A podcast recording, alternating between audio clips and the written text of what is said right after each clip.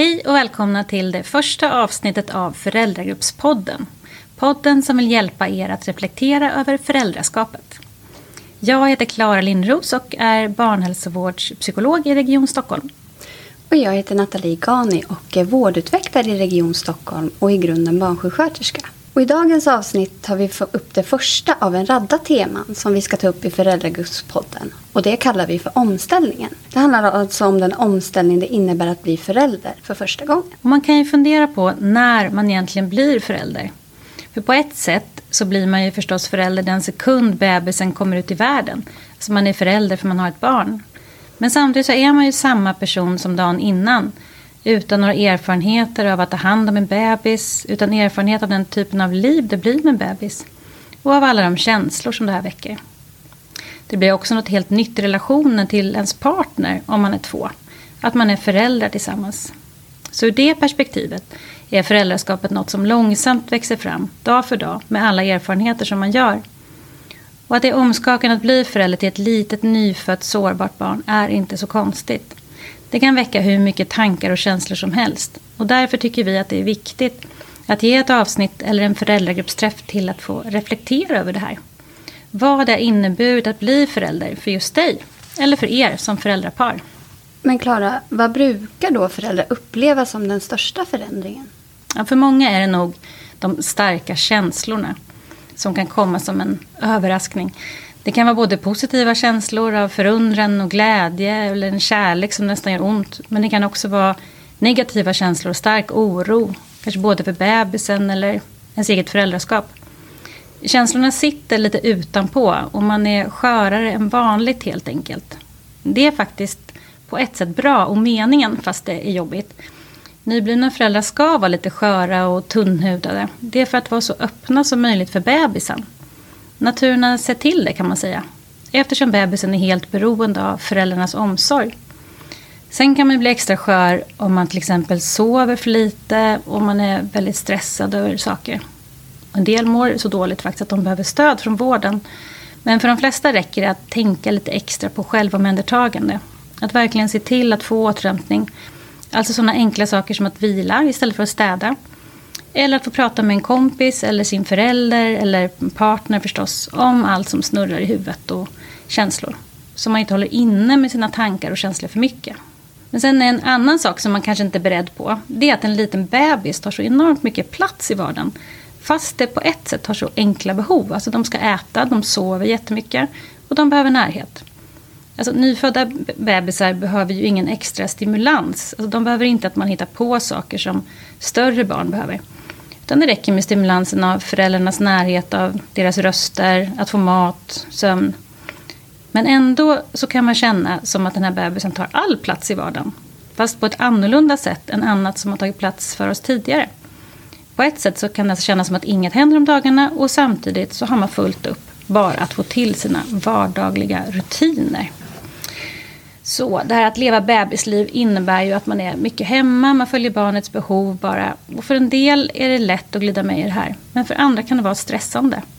Eller att man kanske känner sig instängd. Eller uttråkad. Om man har haft ett väldigt aktivt liv innan, träffat mycket folk och så. Då kan den här stora förändringen kanske skapa en del stress i början. Och man kan längta efter att träffa folk eller komma ut samtidigt som man egentligen inte orkar det. För det tar ju så mycket energi att ta hand om en bebis ändå. Både med störd sömn och någon slags ständig vaksamhet eller känslomässigt påslag. Så den här omställningen till småbarnsliv den måste få ta tid. Att man försöker hitta en rytm i det här nya vardagliga livet kring sömn och mat och bebisbehov. Det handlar om att man ska ha tid att lära känna varandra.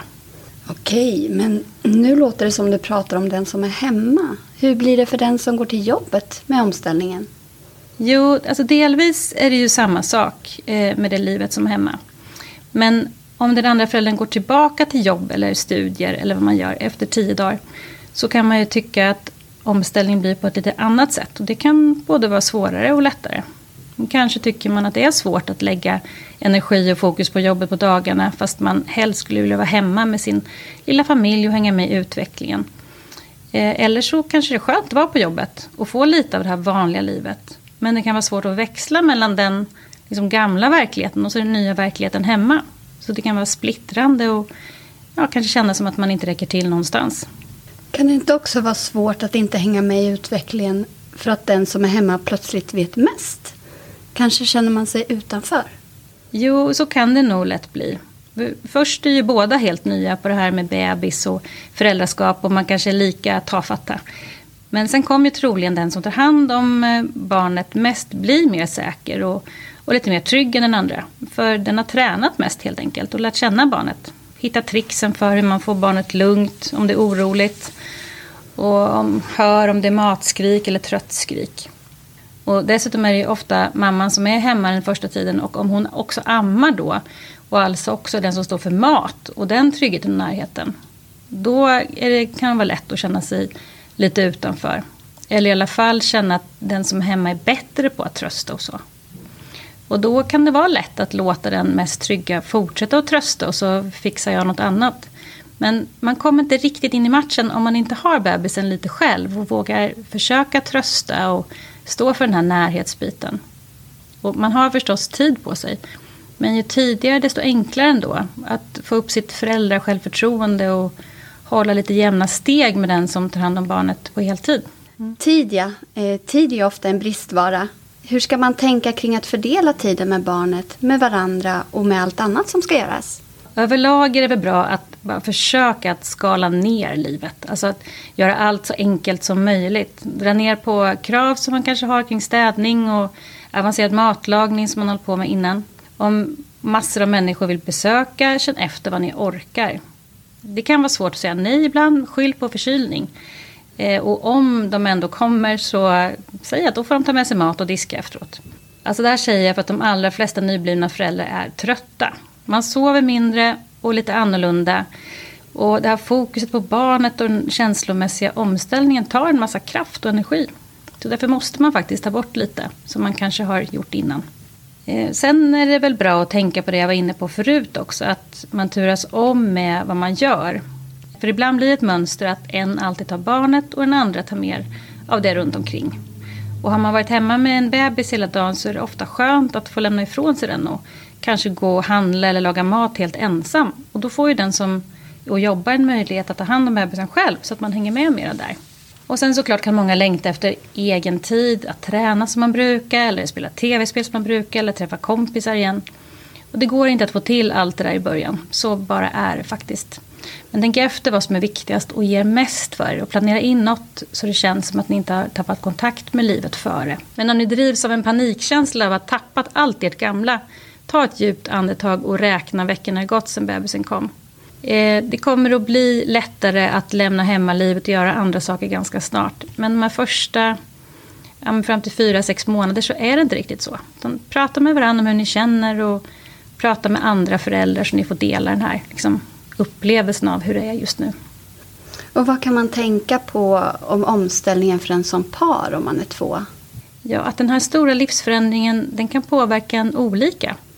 Och förhoppningsvis så får den ihop en. Att man kommer närmre och att relationen kanske känns större när man också delar på ett föräldraskap.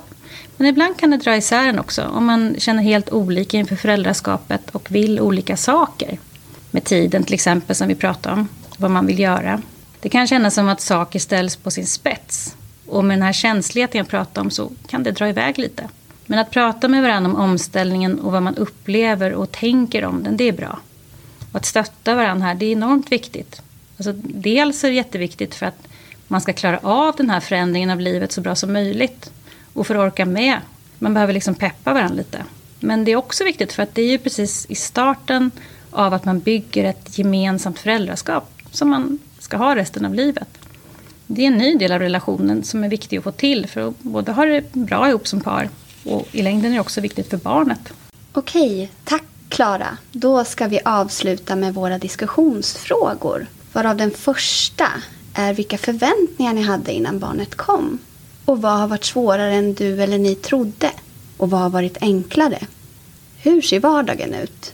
När är ni stressade eller oroliga som föräldrar? Och när är ni lugna och tillfreds? Och hur kan ni återhämta er? Hur gör ni för att stötta varandra i ert nya föräldraskap?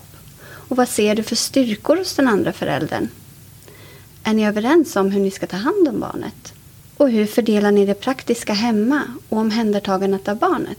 Pratar ni om det eller blir det bara? Har du eller ni behov av avlastning och stöd? Och finns det någon möjlighet till det? Kom ihåg att de här diskussionsfrågorna också finns på poddens hemsida. Det var dagens avsnitt om omställningen. Tack för oss på Föräldragruppspodden. Podden som vill hjälpa er att reflektera över föräldraskapet.